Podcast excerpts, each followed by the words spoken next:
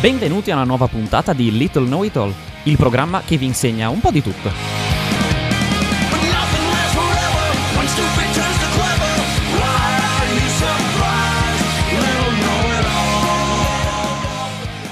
Un giro dei laboratori dell'Università di Trento in 10 tappe con 10 ricercatori e 10 materie da scoprire.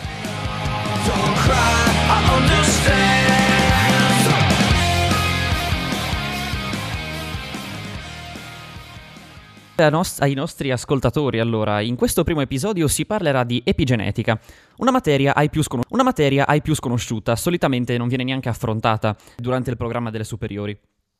Ad aiutarmi c'è qui il professor Alessio Zippo, ricercatore del Cibio e direttore del laboratorio di espressione della cromatina ed epigenetica. Cominciamo dalle basi. Tutti più o meno sappiamo che solitamente i figli assomigliano ai genitori, e a dircelo è la genetica.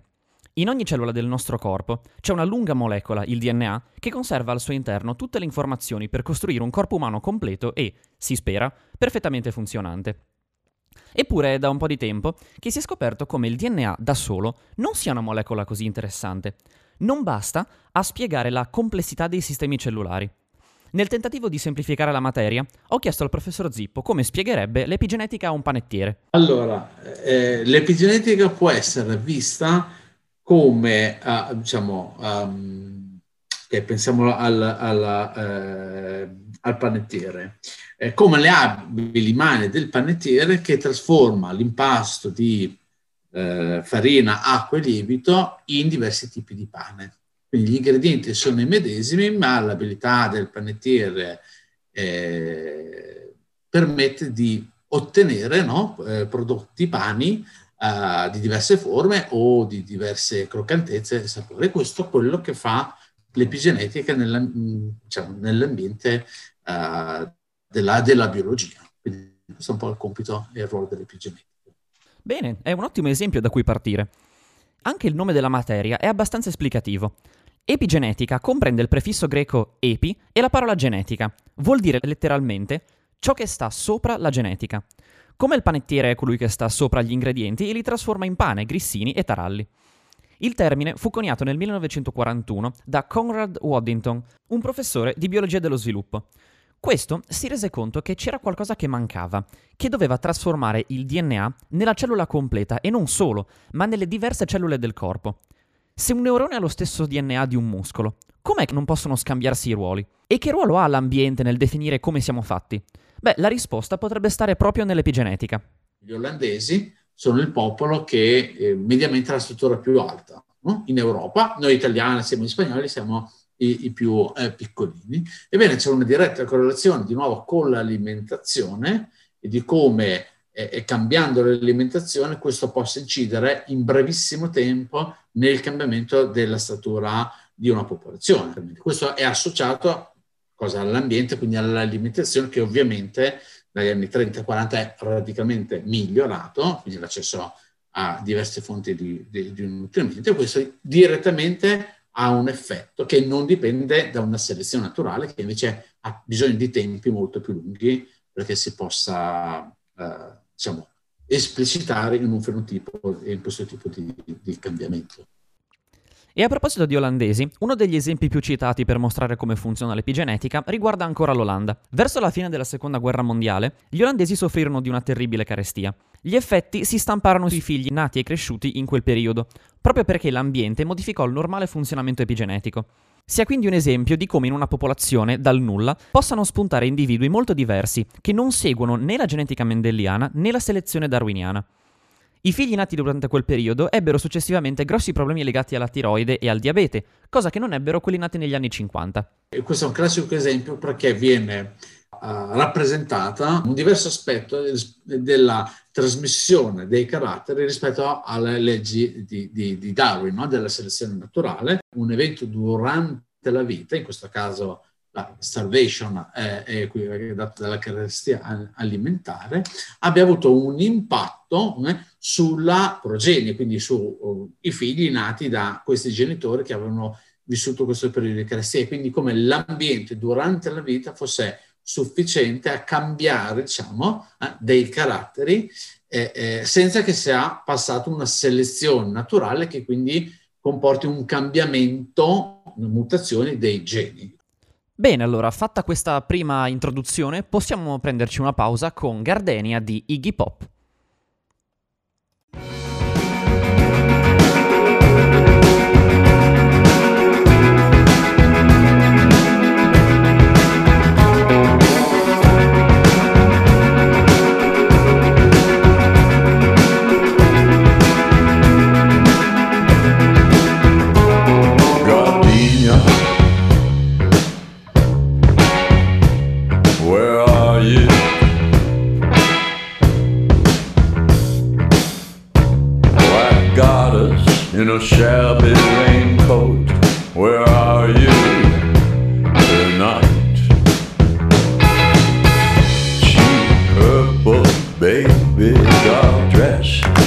A gardenia in your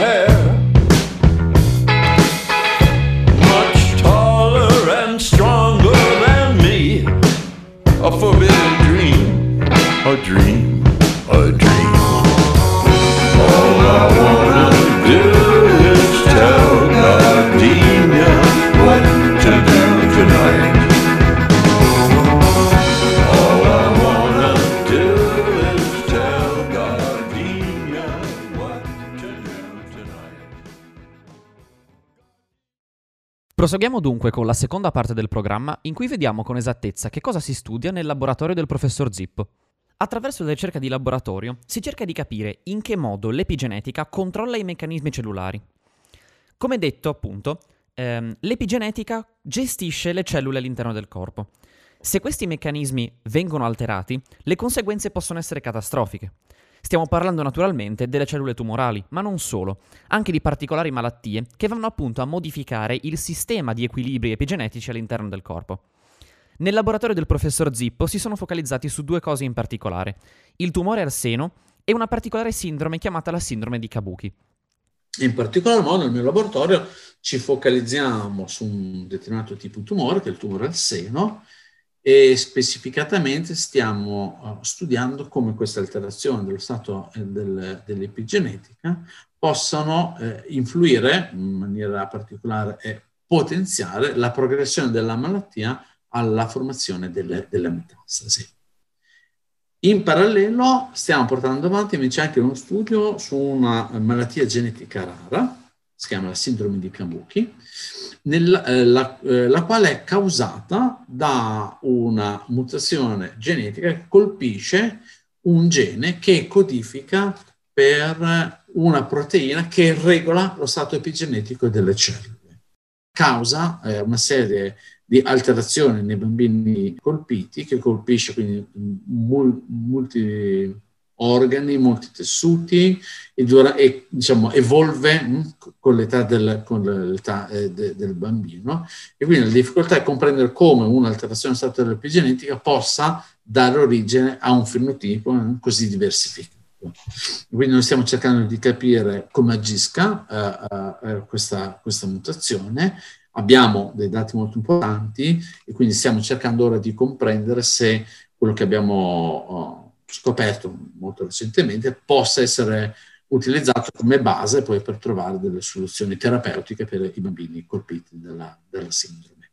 Il più grosso successo è stato, eh, oddio, forse si va un po' a step, diciamo. Il, il primo grosso successo è stato quando Uh, abbiamo proposto un'idea, no? eh, proprio quando ho iniziato il mio gruppo di, di- di lavoro, che era un'idea um, no- non banale e quando abbiamo visto che però siamo riusciti a portare eh, i risultati a supporto di questa, eh, di questa idea e che sia stata non solo accettata diciamo, nel mondo scientifico, ma, ma ha dato il via ad una serie di altre eh, ricerche. No? Questo è sempre molto bello quando vedi che poi il tuo lavoro non nasce e finisce all'interno del laboratorio, ma la sua diffusione e quindi condividere attraverso pubblicazioni scientifiche, insomma, ma con gli altri scienziati eh, diventa un punto di, di riferimento, uno spunto ecco, per continuare. Quindi credo che sia un modo molto bello per, per eh, iniziare no, la carriera di un gruppo.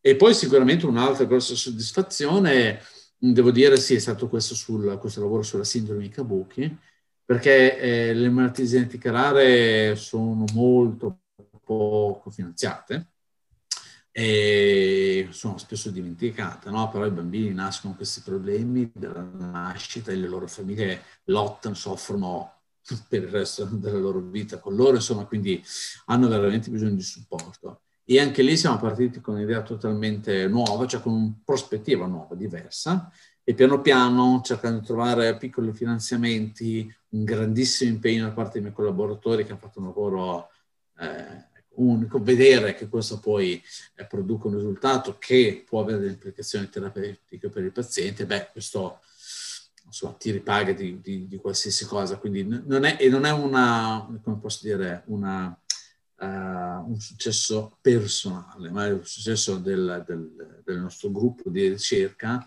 e soprattutto di quello che, diciamo, permette, permettere di fare anche agli altri ricercatori che lavorano su queste eh, malattie nel, nel, prossimo futuro. Ecco, quindi questo è il grosso eh, successo, che rendere mh, disponibile una scoperta agli altri e che possa aiutare la progressione nel campo e quindi poi trovare soluzioni, in questo caso terapeutiche, perché alla fine sono famiglie e pazienti che ne soffrono. Ecco. Quindi queste direi sono le cose più, a cui tengo di più, diciamo si viene ripagati molto velocemente degli sforzi e delle fatiche fatte negli ultimi mesi o anni. Ecco. Quindi è un po' come essere su una barca in mezzo al mare con un mare generalmente tempestoso, ok? Alle volte senza vedere un orizzonte, senza ben capire da che parte si sta andando, poi però quando si trova quello che si cerca è molto molto bello, quindi diciamo è entusiasmante, ecco. Bisogna averci la voglia di remare, di stare lì, ecco Beh, direi che questo è un ottimo messaggio che chiunque voglia diventare ricercatore deve proprio prendersi a cuore. E a proposito di mare in burrasca, possiamo concludere questa seconda parte con Little Black Submarines dei The Black Keys. I should have seen it glow, but everybody knows that a broken heart is blind. That a broken heart is blind.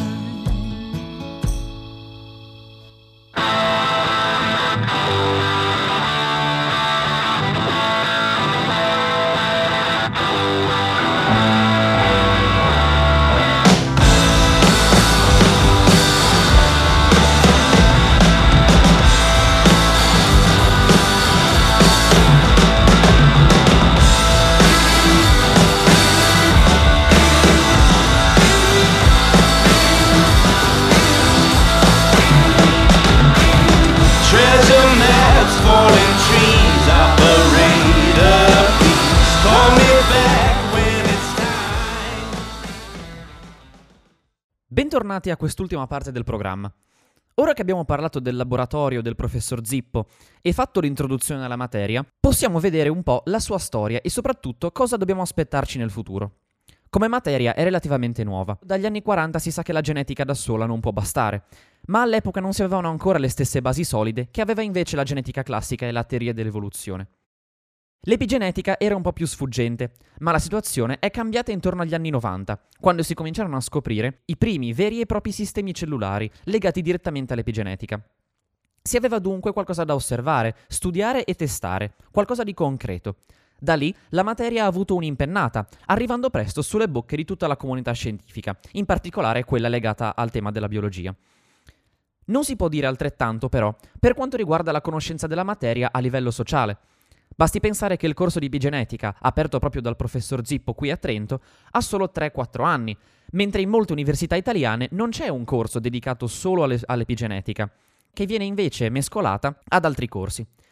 Ma il futuro conta molto su questi studi. Il passato ha- ha- ha varie fasi, no? È una disciplina sicuramente molto, molto, un binario parallelo a quello che è la genetica, che però, diciamo, ha avuto le basi molto solide, molto eh, antecedenti all'epigenetica, da Mendel, eh, la, la selezione specie con Darwin, quindi, diciamo, ha avuto un, un suo naturale eh, progredire, no? La genetica fino alla genetica moderna, alla eh, genetica medica, ecco. Mentre l'epigenetica è, è nata come un contrasto. Si sapeva che c'era qualcosa che non poteva semplicemente essere spiegato dal fattore della genetica e dell'ambiente. E quindi è stato un cammino eh, più, eh, più lento. No? E poi la cosa affascinante dell'epigenetica è che è una disciplina che ha bisogno di molteplici conoscenze. ok? È nato sulla base degli- dei genetisti e di scienziati dello sviluppo sull'embriologia, per poi trovare un suo diciamo, sbocco, quella che viene chiamata l'epigenetica molecolare, che però ha avuto una radice eh, intorno agli anni 90,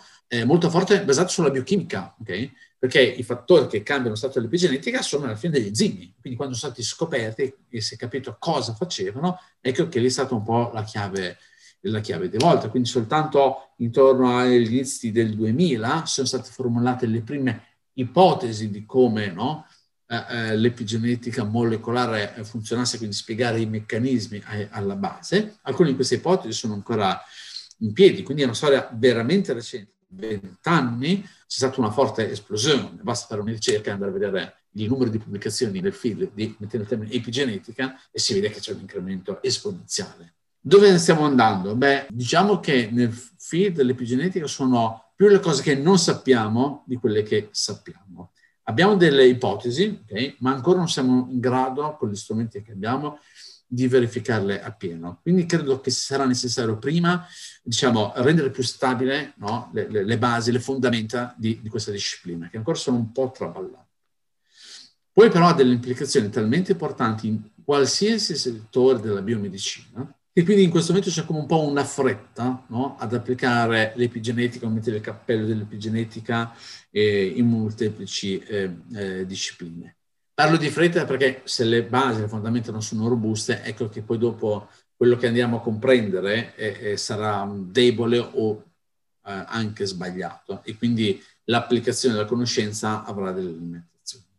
Ma sicuramente il, diciamo, il, il futuro è applicare diciamo, le conoscenze nel campo dell'epigenetica a diverse discipline, soprattutto nel campo biomedico sicuramente, ma anche nelle biotecnologie veterinarie piuttosto che agroalimentari, no? perché ovviamente come modulano i, i nostri caratteri fanno la stessa cosa in una pianta piuttosto che in altri, in altri eh, animali, quindi risolvere, superare alcuni di quei limiti che la genetica normalmente eh, incontra e, e- e quindi possono avere veramente un approccio eh, a 360 gradi. Direi che questo conclude la puntata di oggi. Abbiamo visto come l'epigenetica sia molto importante a livello cellulare e come questa sia fondamentale per il futuro della biologia. Il laboratorio del professor Zippo studia gli effetti epigenetici e le mutazioni che possono comportare diversi problemi.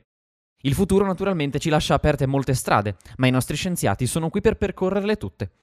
Ringraziamo il professor Zippo per l'intervista e ringrazio gli ascoltatori per aver seguito questa puntata. Continuate a seguire Samba Radio sia qui in streaming che sui vari social. Ci trovate su Instagram e Facebook, oltre che naturalmente sul sito di sambaradio.it. Io sono Giacomo Ambrosino e vi saluto con un ultimo brano, Delilah dei Florence Plus The Machine. Alla prossima puntata. I can never let go. Cause I'm gonna be free and I'm gonna be fine. Holding on for your cause. I'm gonna be free and I'm gonna be fine. Maybe not tonight. Now the sun is up and I'm going blind. Holding on for your cause. Another drink just to pass the time. I can never say no. Cause I'm gonna be free and I'm gonna be fine. Holding on for your cause. I'm gonna be free and I'm gonna be fine. But maybe die